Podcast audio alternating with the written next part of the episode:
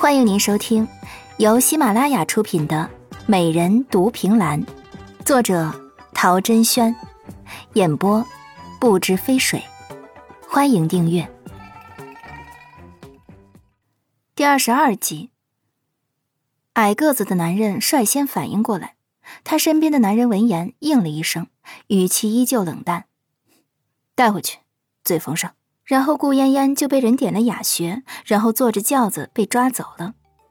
一路上，他是想尽各种办法，也没有找到逃生的机会。倒是让他听到两个人的谈话。抓他并非是为了找他爹要钱，而是为了引出吴兴公子。缘由无非就是这段日子他和吴兴公子的各种亲密接触。对此，他在可以说话的时候立刻做出了澄清。我看你们是弄错了，我和吴兴公子没有任何交集，你们知道的那些都是那些闺中女子无聊的时候编排出来的，都都是用来挤兑我的。就算你们抓了我，吴兴公子也会视而不见。你还不如写一封信给白阁老的孙子，如今的户部侍郎白君安，他肯定会给你们一大笔银子的。他大声说着，心中是如此的坚信，苏青林是绝对不会来救他的。能救他的人就只有白君安。可是第二天，矮个子男人就将他带出了小房间，告诉他吴兴公子到了。你说什么？苏青林真的来了？你该不会是唬我的吧？他直言不信。矮个子男知道他比自己还聒噪，所以也懒得回答，直接将人丢到了大厅。大厅之上，高个子男坐在首座，另一边。端着茶杯优雅喝茶的男人，的的确确是苏青林。你你你你真的来了！顾嫣嫣大惊，拍开矮个子男的手，大步走向苏青林，然后伸出手，在他的脸颊上狠狠揪了一把肉，那力道让看的人都觉得脸颊疼。可偏偏一向最不好欺负的苏青林，却任由顾嫣嫣捏了个够，捏你都不还手。你丫就是假的吧？顾嫣嫣鉴定完毕，对绑匪两人说道：“这人是假的，你们被骗了。我还是给你们写封信给白君安，他会给你们一大笔银子的。我辛辛苦苦来救你，你就这般不看好我？”苏青林放下茶杯，露出一副伤心的模样。他本就长得比女人还要好看。此刻眉眼微垂、欲哭无泪的样子，犹如无形的手揪住人的心口，莫名的悸动。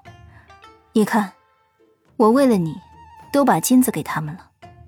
顾嫣嫣这才看到，大厅里除了他们，还放了两个大箱子，箱子里都是金灿灿的金子，很像他给他的那批金子。顾小姐，钱我们已经收到了，你可以走了。矮个子男主动松开他手腕上的绳索，示意他已经自由了。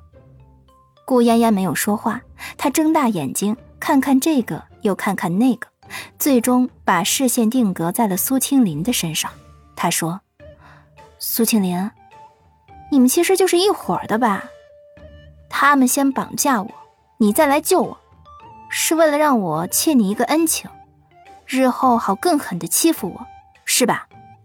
如此之说，苏青林连眉眼都没有动一分。为何如此说？先前你为了一百五十两金子都要跟我计较，现在会拿出这么多来救我吗？而且我是当朝相爷的女儿，抓我要威胁的第一个肯定是我爹。